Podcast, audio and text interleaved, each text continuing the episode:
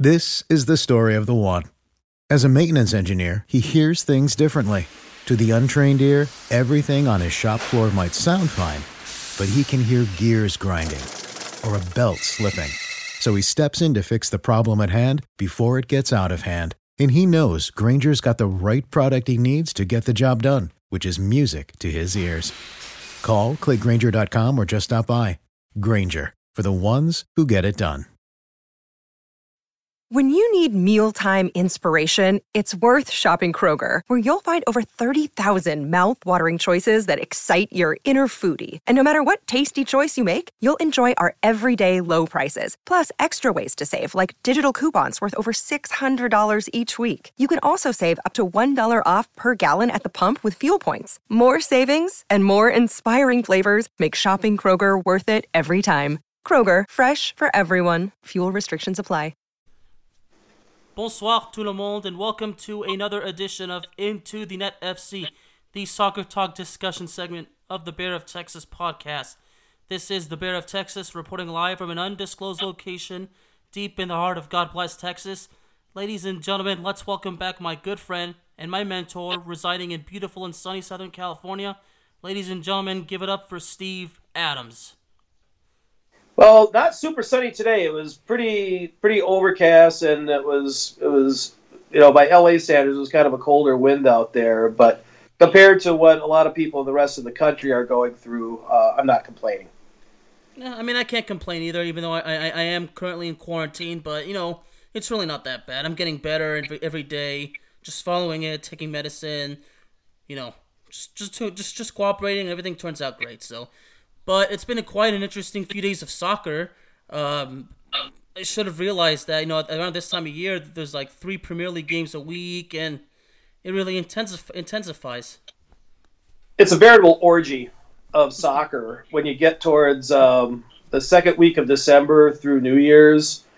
It's a slew of games in the EPL. So for the fans, it's wonderful that you watch, but uh, for the managers and the players is is very tricky uh, because you're trying to avoid injuries and things like that, and that's that's during a normal year.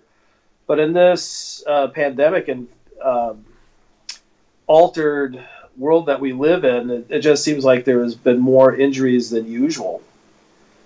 Absolutely.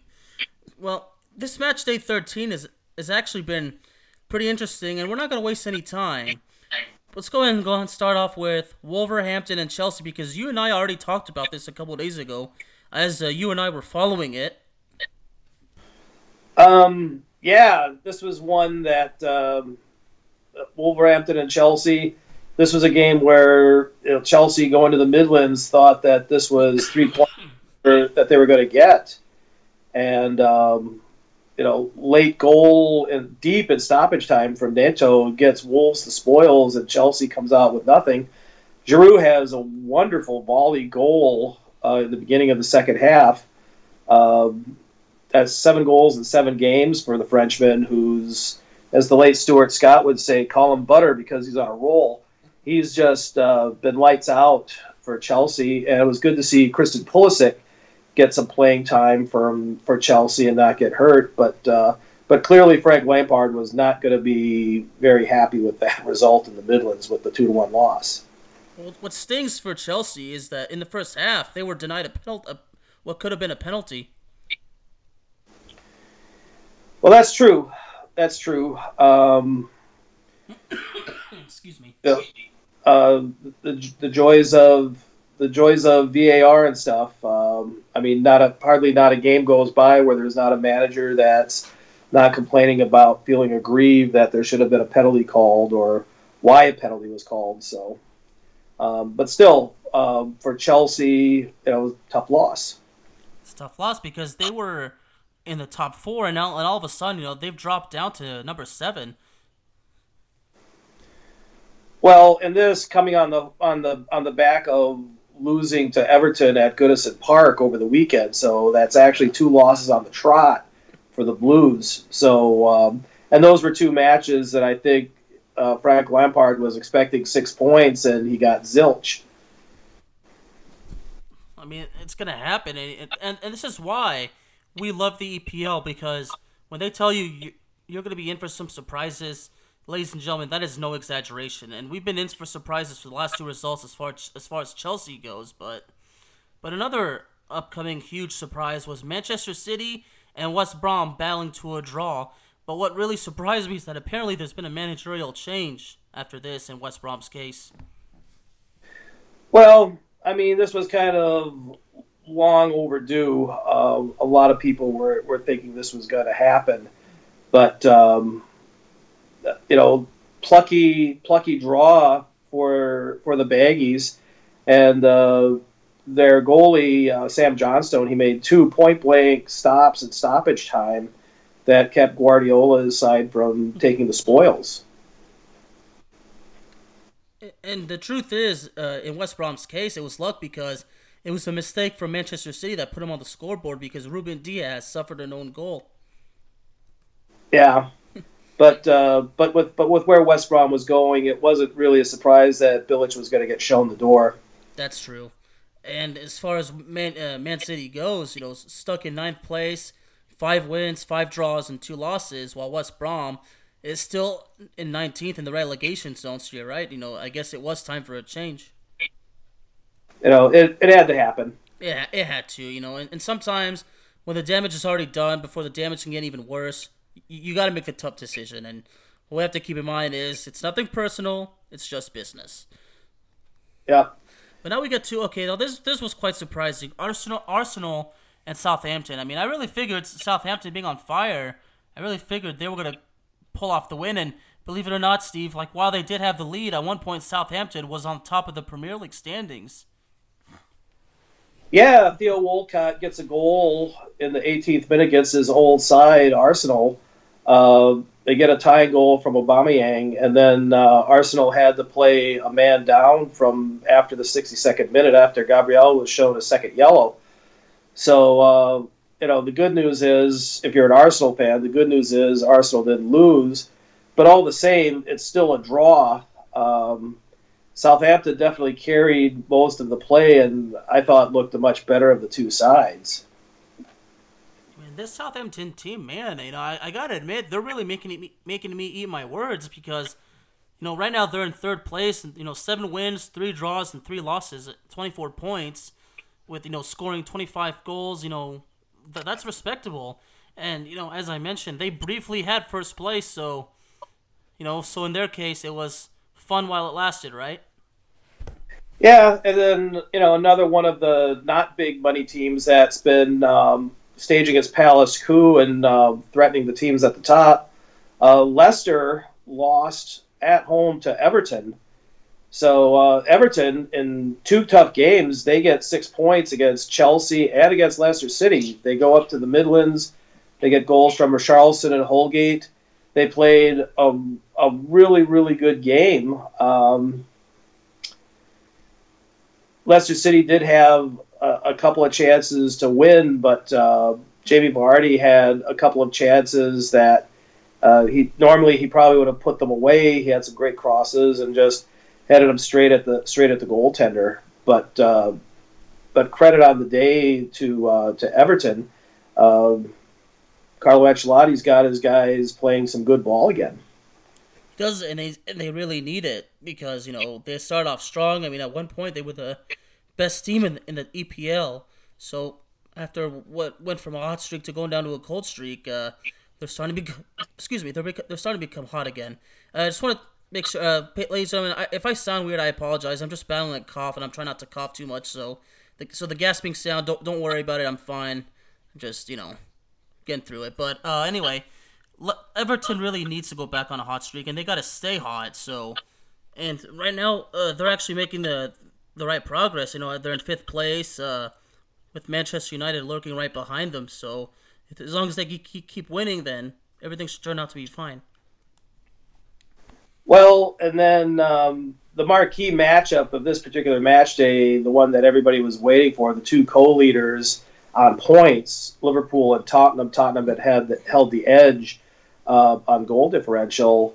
Liverpool gets a 90th minute header from Roberto Firmino to snatch a two to one victory against Tottenham, and this was a really highly entertaining game. I mean, this was one of those classic ones for a Jose Mourinho side where he was willing to uh, accept a lot of Liverpool possession and pressure, and then hope that you know his quality front line of uh, Son Heung-min and um, Harry Kane could cash in. Well, Son did get a goal in the 33rd minute, uh, showed breathtaking pace, and then he had a fantastic finish uh, for Tottenham to tie the game after uh, Mo Salah had scored a very nice goal in the 26th minute. Um, after after the game, Jose Mourinho was whining as he is wont to do uh, about oh, the, in this case the the better team did not win. Well, uh, to be fair, Tottenham did have some really, really good chances. Uh, they were wasteful with the chances that they had. Uh, Steve Bergwijn had a really, really good chance. He hit the post, uh, and Harry Kane headed the ball over from point blank range. And uh, normally, uh, a type of situation where he would normally cash it in. But at the end of the day, it was an extremely entertaining win, and it was a win that was much needed for Liverpool because they thought uh, over the weekend going down to Fulham that they were going to get three points at Craven Cottage. They didn't plan on Fulham playing probably their best half of, of ball uh, this year. They came out absolutely inspired in the first half, were ahead of Liverpool, uh, and uh, they ended up having to settle for a draw after uh, Salah got a penalty late in the game to equalize for Liverpool who looked a little more normal in the second half. But uh, Cavaleiro, he had just a monster game for Fulham, showed wonderful pace, and uh, he was making life pretty miserable for the Liverpool backs a good chunk of the game. And then also, shout out in that game, too, to American defender Antonee Robinson, played a really solid game for Fulham. He looked great back there uh, playing on defense. So, um, so, but getting back to the Tottenham game, yeah, after after dropping a couple of points in London, uh, Liverpool really, really wanted to have the win, but then also make a statement uh, before the Christmas holidays. And and here's Liverpool after all of their injury woes, and they still have a significant number of their top flight players are still not back and you know now they're three up on Tottenham going into the weekend. Well, first thing I'm going to say is I was amazed that despite the injuries, Liverpool was able to win two to one. But the way you described it, it's exactly the way it was. Tottenham had the opportunities, but just wasted them. Okay, and obviously, you know, excuse me, um, the, the way Tottenham was just playing, you know, they got outclassed. Like only 24% of ball possession, 254 passes compared to 813 by Liverpool.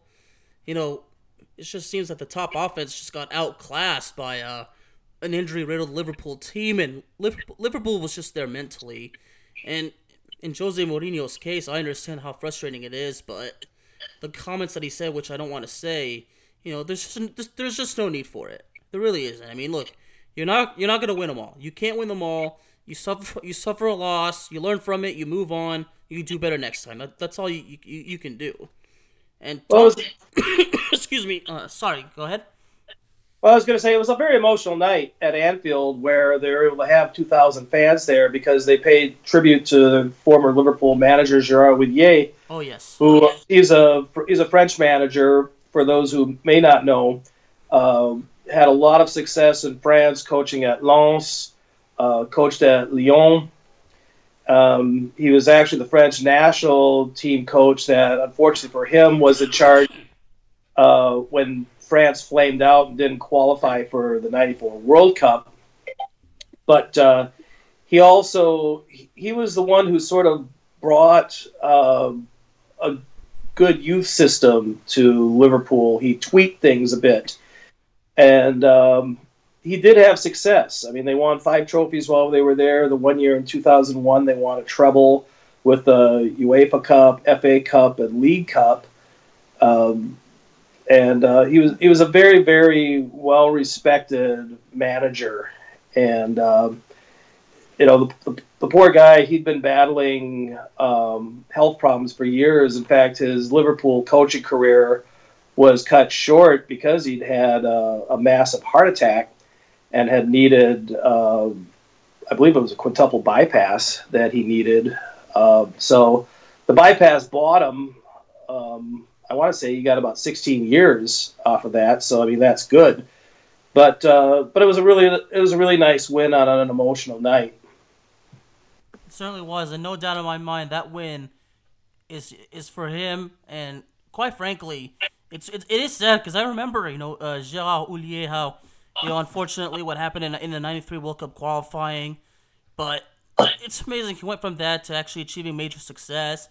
But like you mentioned, he did have success prior. It's just the uh, the failure to qualify for the '94 World Cup is uh, unfortunately something that's going to stand forever. But but you know what? You know, and it's it's sad too because you know, after after his tenure uh, ended with Liverpool, Liverpool would go on to win the Champions League in 2005. I believe they beat AC, AC Milan in the final in the penalty shootout, but but Liverpool. Well, he left. Scott, I'm sorry. Go ahead. He gave he gave uh, Rafael Benitez some pretty good framework with which to work. I mean, yeah, you know, Benitez did a good job, but in a lot of ways, that team that ended up upsetting AC Milan in that unforgettable game in Istanbul in 2005. In a lot of ways, that was a Houllier side. Um, a lot of those guys got their start with with uh, Gerard Houllier. And um, one thing I also forgot to add too, after he had had surgery and had recovered and got back into coaching, he went back to France and then he led Lyon to winning a, a French Ligue 1 title. So, uh, so he, he's clearly a, a really, really successful coach, and by all accounts, good guy. When you see him in interviews, um, he seems like he just seems like a real friendly, friendly professor. I guess is kind of the best way I could describe him. Which, and in actuality, he was a, he was a teacher as well before he got into coaching. So, um, anyway, but great win for Liverpool. Um, go three up over Tottenham, but this this race is so far from over, as we've seen with so many of these uneven results with a lot of the top teams. You know, a lot of the top teams have had their chances and uh, they've they've let points slip away. I mean, there's one thing that's very clear to this season. There's nobody that's going to be winning the EPL with 90 points this year. This isn't going to happen. Absolutely I, not. I think I think actually somebody with as low as 80 may actually win the EPL this year. I think there's there's that much parity right now.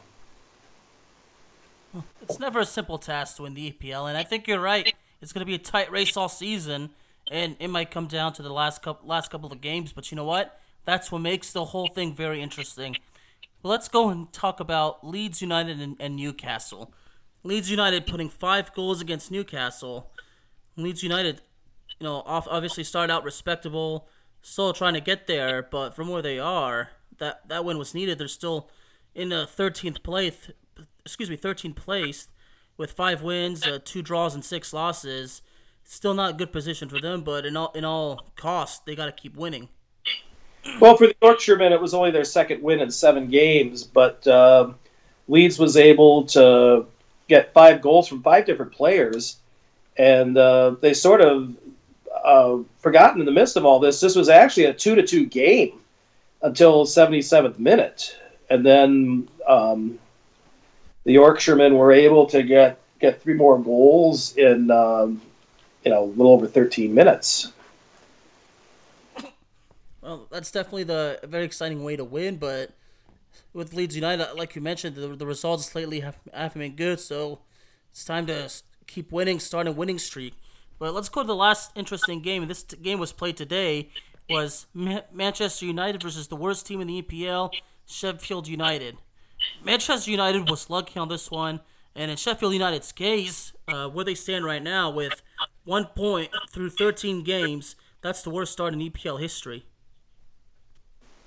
Well, Dean Henderson gave Sheffield United a very early Christmas present with his howler at the at the beginning of the game with that uh, on um, McGoldrick just you know poached a ball that uh, it wasn't a great uh, pass back from the defender, but uh, but Henderson just made a total hash of it. Got his pocket picked, um, ball was dished, and McGoldrick was able to bury it. See, and and a lot of people were upset that David De Gea had not started, but Dean Henderson would actually make up for it in, in the closing minutes when he went uh, when he made a what what the viewers describe as a fantastic save, but it was you know I love the brace scored by Marcus Rashford and uh, Anthony Martial actually uh, scored. Uh, I believe this may have been his second, excuse me, his second one in EPL play, but Martial's been uh, quiet all season to be honest. Yeah, he finished a 491 minute drought. Uh, took a nice pass from Paul Pogba, and uh, he was able to beat Ramsdale on his second attempt. And it's really good, but you know, a 3-2 win on the road against the worst team in the EPL. I mean, that's just not very convincing. But at the end of the day, a win's a win. But uh, the win actually puts Manchester United with all the problems that they've had, with all the the talk of people wanting Ole Gunnar's Solskjaer's head on a plate of lutefisk. Uh, they're within one point of fourth place Leicester City. Yeah, exactly. Look, I understand how frustrated things have been, but like I said, it's not just on Ole Gunnar Solskjaer's head. You know, it's all on the other team. And like you just said, you know, they're just one point away from Leicester City, so Manchester United still has a chance to prove that they are serious title contenders. Well, for the EPL title, that is. Well, the one thing they do have going for them is their away form is really what's kind of saved their bacon this year, as far as uh, as far as that goes. That's that that's the thing. It's really rather incredible how poor they've been at Old Trafford, but they've been veritable road warriors when they've been playing away from Old Trafford. Mm-hmm. But they got they better get it together because their next game is at Old Trafford, and it's and it's against Leeds United, so that's going to be pretty important. But as far as Manchester United's concerned, we also found out that in the Europa League, in the round of 32, they're going to be playing Real Sociedad. You know, Spanish club which has been playing well in uh, La Liga so far this year. Uh, they they got beat over the weekend by Barcelona, but uh, but still, that's it, that that one will actually be a fairly interesting matchup with um, with Man U playing the Basques. Oh, absolutely. But there's plenty of time for them to prepare. But in their case, I can only hope they can at least make a respectable run in the Europa League. I don't think they're going to win it, but at least make what I like to say a respectable run. Well, so now that we're done with this week's EPL, uh, let's go ahead. And, you want to go ahead and predict uh, this weekend's game, Steve? Yeah, we can we can go into the upcoming games. Sure. Well, let's go and start off with Southampton and Manchester City. Well, that's very interesting. Hmm. Let's see. Oh, um, Southampton, Man City. Yeah, that is actually you know that's a f- fairly even matchup. Um, I think in this one, I'm actually going to pick Southampton to win this one against City. You know, I agree with you. I, I have to agree because Manchester City has been, has been kind of quiet, but Southampton all of a sudden is really becoming more than a simple dark horse. I mean, they're really becoming quite a pretty good team, so I think they actually pull off an upset win against Manchester City. I'm going to give them a 3 2 win. Crystal Palace hosting Liverpool the infamous 4:30 in the morning game, which I will catch the highlights because I am not going to get up that early on my day, on my day off. Um, Crystal Palace has had a history of giving Liverpool all kinds of problems. Whenever Liverpool travels there, they just they just seem to make life miserable for Liverpool. And as as much as I'd like to hope that Liverpool can win, in Crystal Palace. I think this one is going to finish in a draw. Yeah, I, I agree. That, that's what I'm going to go with. I'm going to go with a one-one draw. And I'm just I'm just going on history because whatever it is, Liverpool just seems to run into bad mojo um, whenever they play. You know, and, based as you said, how accurate you're being we have to be as as accurate on it as possible. So I think the real most realistic way to go is to go with a one-one draw. Yeah, that sounds realistic. Everton Arsenal. Oh, give me Everton. Give me Everton with a th- with a comfortable three nothing win. Yeah, Arsenal just they, they just don't have it, and Everton's definitely feeling their mojo right now. So I think Everton wins this one at Goodison Park. I mean, Arsenal. Let me go and explain a simple way in the state that Arsenal is right now. Arsenal is basically looking at themselves in the mirror, wishing that they were the, the same team they were back in 2004. A team that was superior, that had the best EPL p- player of all time, in my opinion, Thierry Henry. You know, led by led by the great Arsene Wenger. Because it, it's safe to say that to say that they're a shell of what they were back in 2004, Steve, you got a hell of an understatement right there. Because compared to what they were back then, Arsenal is just it, it, it's it's undescribable just how bad they are compared to what they were in the early 2000s. Yeah, uh, this is a this is a team that uh, the only way I could see them playing European ball again is if they do like what they did last season and win the FA Cup or the League Cup. That's the only way I could foresee Arsenal playing any type of European ball. They're certainly not going to make it up into the Champions League spots. That's no, for sure. Unfortunately, not. And and quite frankly, I don't think they're going to be that lucky. I don't think luck is is going to come is going to come this time around because we all there's a saying, your luck's got to run out sometime, and this time it could it could happen. But but I have to stick with the guns. I think Everton wins comfortably, and Arsenal just continues to sink. But um, Newcastle Fulham up at St James's Park in Newcastle as much as Newcastle could just be so up and down, um, it's a really tough team to pick sometimes. I think that this is a match they should win against Fulham, but Fulham showed a lot. In that first half they played against Liverpool over the weekend, um, they showed a lot of pace and industry, and they created a lot of chances on goal. Alisson Becker had to make a couple of really good saves to make sure that the deficit was not any worse than the one nothing that it was when it went into halftime. That said, um, I think I think Newcastle will get the win over Dean Parker's men. I have to agree. I'm gonna have to go with Newcastle with a two-one win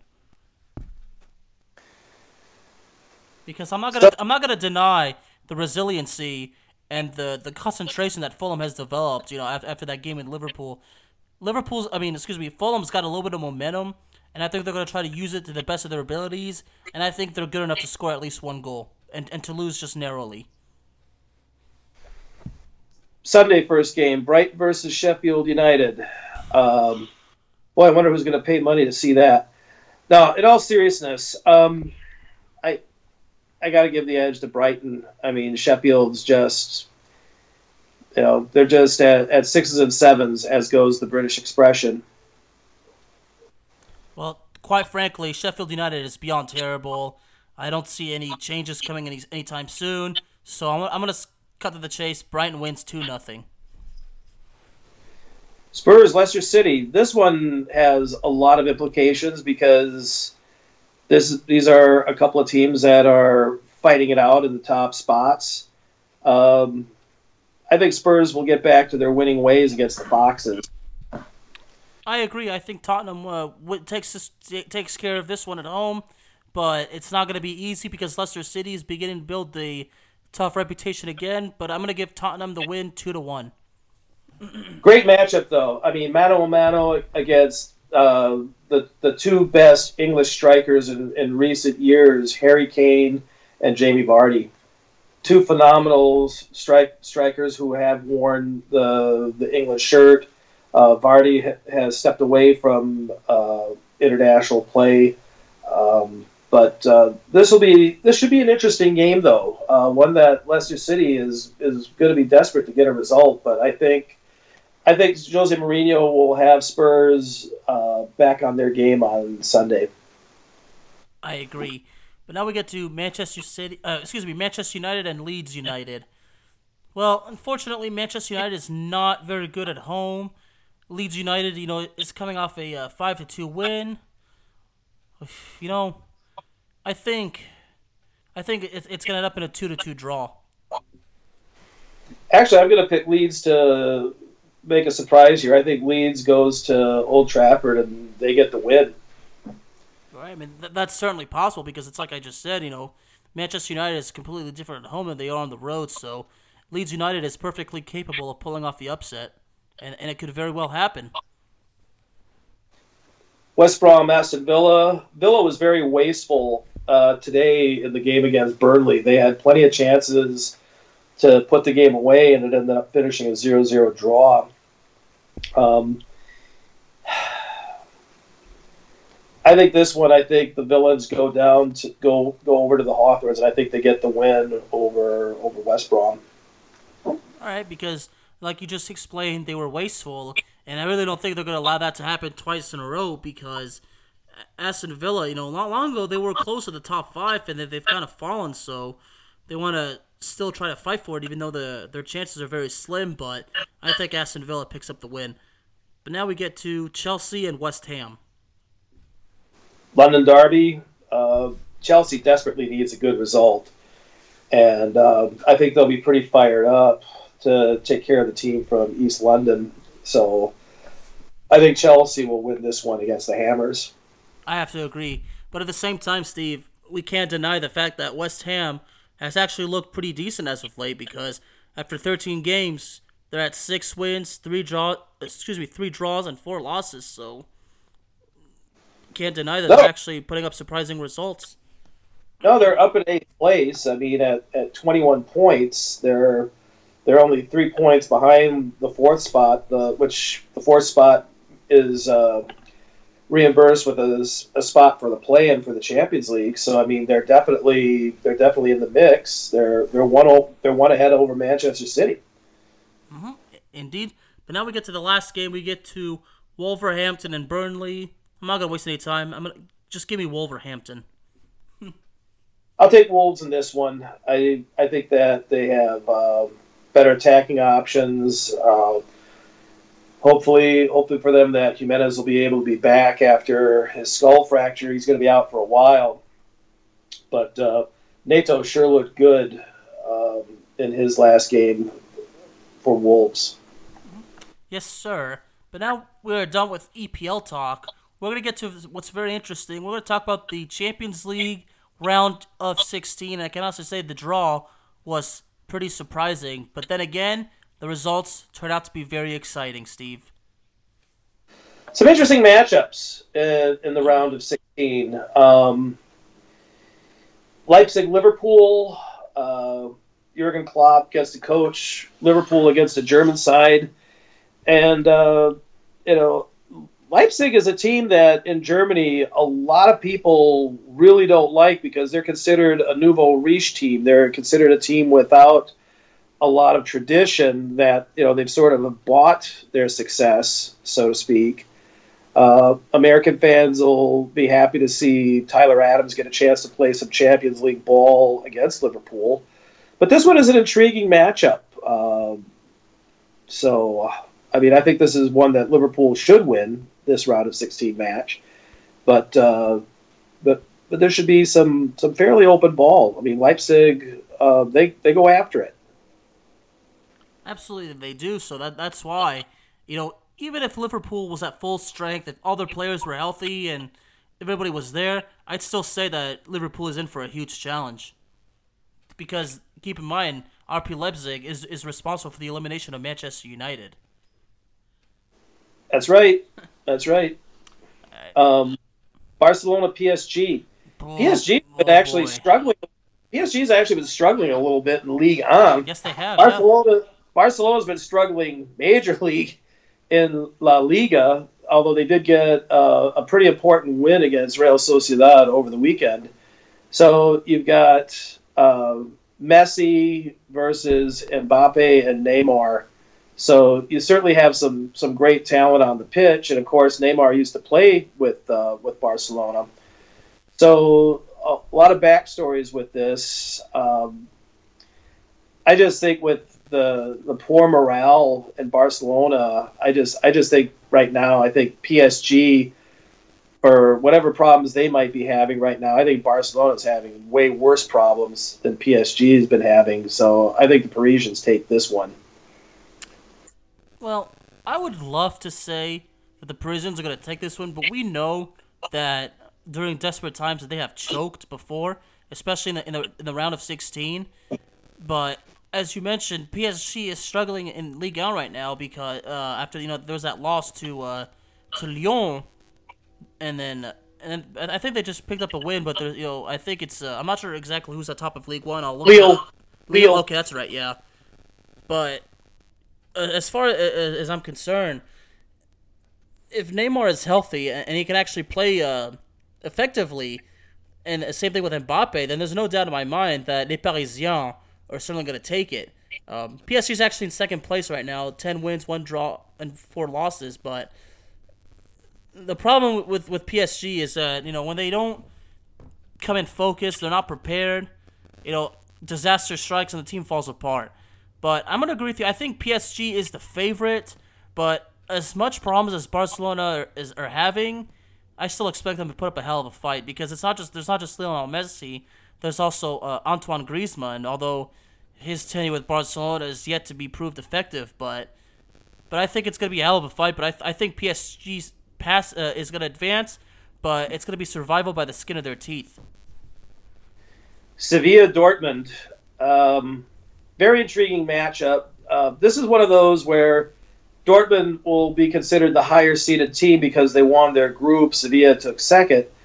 Um, boy, I tell you, would love to see Dortmund win this one. Um, Gio Reyna, again, for U.S. soccer fans out there. And Gio Reyna has been playing phenomenally with Dortmund this year. Um, I mean, he's just he's just absolute joy. Uh, Dortmund has some unbelievably good young talent. Seville, older, a little more ring smart. You know, they've got you know half a dozen uh, Europa Cups to their t- to their uh, in their trophy case. This is one where I actually I'm actually picking the lower seeded team. I'm actually picking Sevilla uh, to upset Dortmund in this one. No, I have to I have to agree. Well, as far as Dortmund goes, of course, there's you know uh, Gio, just like you just like you mentioned, and there's also the Norwegian wonder kid Erling Haaland. But as you mentioned, they, they are unique young talent, but Sevilla is you know older and you know with the leadership that they have and the and you know the fact that I picked them to be a dark horse at this tournament, I think Seville, you know, pulls through, and, and Dortmund unfortunately suffers another round of 16 uh, loss. Porto Juventus, um, Weston McKennie, another American player playing in the round of 16 has looked great for Juventus, but Juventus's results have been a bit uneven uh, this year. Right now in Serie A, they're not they're not on top in Serie A right now. Porto, uh, they always seem to put forth a really good effort. Uh, let's not forget this is a team that's won the Champions Cup uh, a couple of times. So, but this is this is one though. I, I just think Juventus has way too many horses uh, so I think they should beat the team from northern Portugal without too much trouble. Yeah, I think I think Juventus ultimately uh, advances, but Porto is not going to go down without a fight. I can guarantee you that. Another compelling matchup: Atletico Madrid, which finished second in their group, uh, Chelsea winning their group. Chelsea Atletico Madrid, uh, Diego Simeone, the the crafty Argentine dressed in black uh, does he have it in him to knock out another EPL side in the round of 16? Atletico is the type of team that can give teams fits. I think Chelsea, if Chelsea's humming and if they're healthy, I, I think Chelsea should win this one. But um, but we'll just we'll just have to see if if Chelsea can get a goal uh, in Madrid against Atletico, which is something that Liverpool wasn't able to do, and that ended up costing them big last year in the round of 16. Um, I'm going to pick Chelsea to win this one. I agree, and, and, and quite frankly, uh, it's the away goal role that you're talking about. Yes, you always want to take advantage of the way way good rules, especially if it tends to lean in your favor. So if Chelsea can have like if Chelsea has like a two nothing win in, in game one, February twenty third, Chelsea's got a huge advantage, and then Chelsea's just gonna have to prevent Atletico Madrid from scoring at home. They're gonna have to pull off pull a clean sheet if they have any hopes of uh of preventing Atletico Madrid from coming back. Because keep in mind, if you're if you're the away uh, team on on the first round and you have a, a comfortable ad- advantage with the away goal, excuse me, with the away goals rule, believe me, the other team, if you're under that pressure, and the team takes takes advantage of it. The favor is gonna switch immediately from you to them. Lazio Bayern, the defending champs, uh, take on the team from Rome. Uh, Bayern wins this one fairly easily. I I'm just I'm just not anticipating Lazio to give them much of a much of a fight at all. You know, I couldn't agree with you with you more, Steve. Look, I'm sorry, Lazio fans. No disrespect intended. I don't support Roma, just so you know. But Bayern Munich is still tough as hell from the very beginning. I, I have them favored to win it all again, and I think they're gonna you know leave a path of destruction in the knockout round, just like they did last year. I think Bayern Munich takes care of business. I think Bayern Munich, you know, doesn't allow any goals at all in the round of 16. Atalanta, Real Madrid. Real Madrid, in spite of the fact that they lost not once but twice to Shakhtar Donetsk in the opening rounds and group play, they they seem to have righted their ship. I think getting Sergio Ramos back, I think certainly to provide his leadership and to say nothing of his play, you know, love him or hate him, the guy is a player and and he shows up and when when he's on the field, Real Madrid's just a, a much different team. So uh, and and they've shown that. I mean, the their two biggest competitors in Spain, Real Madrid has already beaten Barcelona. They've already beaten Atletico this year. Um, so I think, and these matches will be played in uh, February. So I think that by then, I think Real Madrid will be in, in pretty good shape. I think they should be able to beat the team from Bergamo with no problem. You know, I think Real Madrid is going to start proving a point in this Champions League round of 16. They're going to start turning things around, and I think you know if, if they beat Atalanta in spectacular spectacular fashion, they're going to begin showing signs that they're beginning to go back to that dominant team they were just a few years ago.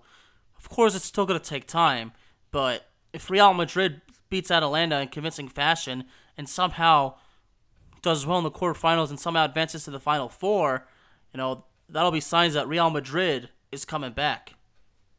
If you know what I mean. Right. Uh, for people who like to see goals scored, uh, Mönchengladbach and Man City, there should be a whole lot of goals in this two-game set. Mönchengladbach, they knocked 10 past Shakhtar Donetsk in, in group play. Um, Marcus Thuram, uh, Lilian Thuram's son, has been playing really good ball for Mönchengladbach. Um, I just think Man City is going to be too tall of an order. The the thing, ever since Pep Guardiola has taken over at Man City, there's there's sort of this yeah, but. I mean, yes, you know they've been winning domestic titles. Yes, they've won FA Cups. Yes, they've won League Cups. They haven't won the Champions League yet. I mean, in spite of all this formidable amount of talent uh, that they've had. Manchester City, they they haven't even made it to the final of the Champions League. Uh, so I think for right now, I think that's something that uh, I mean, Pep may be putting all of his eggs into that hat into trying to win the Champions League because I think realistically, I I don't think Man City is going to win the EPL. Um, I mean, I guess they could get super super hot and everybody regresses, but I, I don't see them winning the EPL. So I think that they could put a lot of concentration into the Champions League, and they've they've got the talent uh, to to win this. So it's it's hard to say, but I think I think Man City wins this one against Borussia Mönchengladbach. This will be very entertaining, though. This this one, this one, and the Leipzig Liverpool those will pro- I think those will probably be the two most entertaining ones as far as uh, open play and goals go. I agree 100%. And quite frankly, I think that they're, they're, they're going to have the most supporters to tune in to watch this on TV. But, but as far as Manchester City goes, it really is quite amazing how in the, in the past uh, three tournaments, how they were eliminated in the quarterfinals in such heartbreaking fashion. You know, last year they were eliminated by Olympique Lyonnais, while the I believe the previous two years they were eliminated by Liverpool. And you know, and, and Liverpool would just like just humiliate them, like just beat them just like that, and make Manchester City look absolutely silly.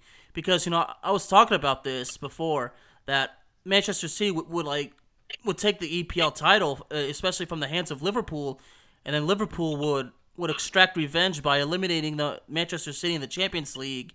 And in uh, 2019, not only did they do that, but Liverpool would take the title. So Liverpool would actually prove that they're actually the better team. That in this case, the EPL the EPL title doesn't matter. It doesn't mean anything. The real way to prove who's the better team is who goes further in the, in the Champions League or whoever wins it. That's the way to prove it. Well, it's the it's the one thing that he hasn't been able to do since since coming over to the EPL. And of course, you know, people remember, you know, the tremendous amount of success that he had with Barcelona coaching in the late 90s, early 2000s when he racked up just that ridiculous amount of hardware with with Barcelona and a couple of Champions League titles. Um, I I mean I, I still think he's a he's a very very good coach. I mean he's definitely he's definitely one of the best, but uh, but he has something to prove with the Champions League to be sure. Absolutely, and I guess until Manchester City wins the Champions League, I guess they have no room to talk, right? Right. I mean, that's what I, you know, often when I'm teased by the Manchester City supporters, I just tell them, win the Champions League first, and then you can run your mouth. Because while Man, Man United might be terrible today, they have three titles, okay? Three. Compared to you guys, you guys have never won it, so. And what was so interesting is, like, how Manchester City would snatch the EPL title from Liverpool. I figured myself, if only we could have the Champions League final, Manchester City versus Liverpool, that would be the best way to do it the best way to settle who's the best team in England. Well, that's one way to do it, or if or if they just get drawn against each other in in group play. Um, but at this point, until proven wrong, I still think I still think Bayern Munich is still the the team to beat by far in this competition. I still think so too, but I'm not gonna change my mind for now. I'm still sticking Bayern Munich is the favorite to win it all. Well, now we're done with Champions League. Uh, you want to take a few minutes to want to talk about the best FIFA football awards, Steve? well, you can. I'll. I will confess, I have not even even looked at that. I, I, I plead I plead guilty on that. So you go ahead and lead this one. Well, before I do, I'm gonna confess I plead guilty too because I did not look at this until we started this episode because, quite frankly, I lost all my interest in the awards this year because they decided this year there is no Ballon d'Or winner. So I'm like, if there's no Ballon d'Or winner, the awards don't get interesting. But you know what? I'm gonna go ahead and swallow my pride. We'll get, we're gonna give it to them. So the best FIFA Men's Player Award this year goes to Robert Lewandowski. Wow. Tough to argue with that. He was fantastic. I mean, okay, if anybody wants to talk about a, a GOAT, from last year or so, it's this guy. I know a lot of people debate. It's always debated. Ronaldo is the goat. Messi, Messi is the goat. You know what? This year, it's neither of them. T- to be honest, I don't consider either of them the goat overall. I don't consider Ronaldo or Messi the goat in my opinion. But if we're gonna talk about a goat this year, it has to be Lewandowski because there's nobody, there's been nobody better. But the results that surprised me is that Kylian Mbappe finished higher than Neymar and Virgil van Dijk and Sergio Ramos. Well, it's good to see some new names out there. You know, it's I mean, as great as as Messi and Ronaldo have been, it's nice to see somebody new. Exactly. You know, and you know, excuse me, and you know the fact that you know Thiago Silva, you know, in, in the top ten as well, and not surprisingly, Kevin De Bruyne, Sadio Mane, Mohamed Salah, those guys, you know, in the talks. You know, I feel like the names this year certainly went the way it was. But now we get to the best men's goalkeeper, and that goes with Manuel Neuer. Neuer Neuer, if, if I'm pronouncing it correctly. German, uh, the German uh, goalkeeper who plays for Bayern Munich, he defeated Alisson to take the title. Hmm. Tough call. Tough call. Um, I mean, I'm biased because I'm a Liverpool fan. I mean, Neuer's a great goaltender. I mean, you know, you, you can't really say anything against him. But, um, but I will say, having Alisson in goal is a big reason why Liverpool has had a Champions League and an EPL title in the previous couple of seasons. You know what's sad? Uh, you know, I I really believe that you know this may sound silly, but I believe that if Hugo Lloris hadn't suffered that uh, gruesome uh, hand injury, I think he would have been considered. Might have been. Uh, he, by the way, he played well for for Tottenham against against Liverpool yesterday. He played very very well. He, he certainly did, but but I think Manuel Neuer is, is, is obviously the right choice. I mean he was certainly fantastic in the Champions League last year. Um, as far as his career goes with uh, with the German national team, well, I still think he's still got a little bit left to offer, but it's gonna come down soon to where a uh, they're gonna have to bring in the next guy up. You know, you know, this reminds me so much of you know, how Neuer was at the top of his game. It reminds me when Fabian Barthez was just such an amazing goalkeeper for Manchester United, Marseille, Monaco, and for for Les Bleus it, it just reminds me like you know when you have a fantastic goalkeeper you really got to enjoy it while it lasts because you're not always going to have the same kind of goalkeeper especially when he's dominant. Mm-hmm. All right. But here's one uh, now this one's certainly going to make you happy i'm talking about the fifa best uh, men's coach and jurgen klopp wins this one. Well that's deserved. It's that's very well deserved. Uh, from looking uh, marcelo uh, bielsa who manages leeds united and the runner-up was Hans Dieter Flick, who manages Bayern Munich. You know, I'm, you know, much to my surprise, Zinedine Zidane was a candidate, and Julian Lopetegui was also a candidate. And Julian Lopetegui deserved recognition because of how not only he kind of turned Seville around, and you know how his career kind of wound out after he was, you know, fired from the managerial position of, of Spain right before the World Cup, and then how his tenure at Real Madrid didn't go so well, and so I, I think Julian Lopetegui has really earned his respect. Mm-hmm. Yeah, no question. All right, last and know, we'll talk about the okay the best FIFA women's women's player. Wow, this Lucy Bronze, you know, winning it. You know, honestly, I can't say I'm surprised because I've seen, I've watched Lucy Bronze play, and I can't tell you how amazing she is. She's possibly, you know, in my opinion, I would have said she's probably the best defender in the world, the best female defender in the world. Well, she certainly certainly played well uh, in the last Women's World Cup as well. Mm-hmm. She she certainly did, and you know she uh, uh last uh you know they're based you know these results it, it goes from a uh, period from July eighth two thousand nineteen to October seventh two thousand twenty, and during that time she played for both Manchester City and Lyon, and she did win the Champions League with the uh, Lyon feminine team, and you know I, I think she you know really it's well deserved and other candidates include Sam Kerr, who currently pl- also plays for the for Chelsea, uh, Wendy Renard, who plays for Lyon, you know, Delphine Cascarino, who also plays for Lyon. It doesn't surprise me. Like, there's at least five players from Lyon who were uh, who are a candidate because you know Lyon's obviously the best female club in the world. Oh, by far, that team that team is just loaded. I mean, another proud, another good reason to be from Lyon, right? yeah, no I mean, question. All right so now we're gonna go ahead and wrap it up. Uh, the best F- FIFA women's coach goes to Sarina uh, Wiegman, who coaches the female uh, female uh, Netherlands team, and the runner-up, surprising, was Jean-Luc Vasseur, who manages Lyon. Huh. Well, I mean, he's had so much success. Um, kind of surprised he didn't get the nod, but you know, a lot of times national team coaches they they tend to win out more on this, but um, but still, Absolutely. Now, the final question I have for you, Steve, is who do you think would have deserved the Ballon d'Or this year? Lewandowski, I think, would have been a pretty good pick. Um, I mean, that's that's really my feeling. Um, I mean, he was just he was just so massive uh, for for Bayern Munich in what was just an absolutely incredible run for them. Um, I, I think for me, he would he would be my top choice.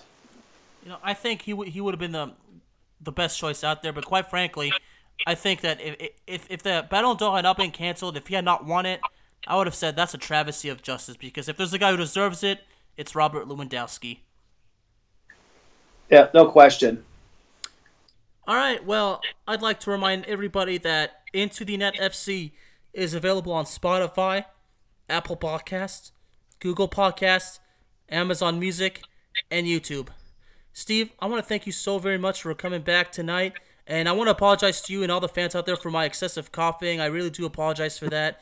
Um, I hope it wasn't too disruptive, but I just want everybody to. I want to confirm that I am not feeling as bad as I possibly should. I feel okay, and I I will get better soon. Good talking with you, partner. Get well. All right. Thank you very much, Steve. You have a good night, everybody. Have a good week, everybody. Bye bye. This is the story of the one. As head of maintenance at a concert hall, he knows the show must always go on. That's why he works behind the scenes, ensuring every light is working, the HVAC is humming, and his facility shines. With Grainger's supplies and solutions for every challenge he faces, plus 24 7 customer support, his venue never misses a beat. Call clickgrainger.com or just stop by. Grainger for the ones who get it done. When you need mealtime inspiration, it's worth shopping Kroger, where you'll find over 30,000 mouthwatering choices that excite your inner foodie. And no matter what tasty choice you make, you'll enjoy our everyday low prices, plus extra ways to save, like digital coupons worth over $600 each week. You can also save up to $1 off per gallon at the pump with fuel points. More savings and more inspiring flavors make shopping Kroger worth it every time. Kroger, fresh for everyone. Fuel restrictions apply.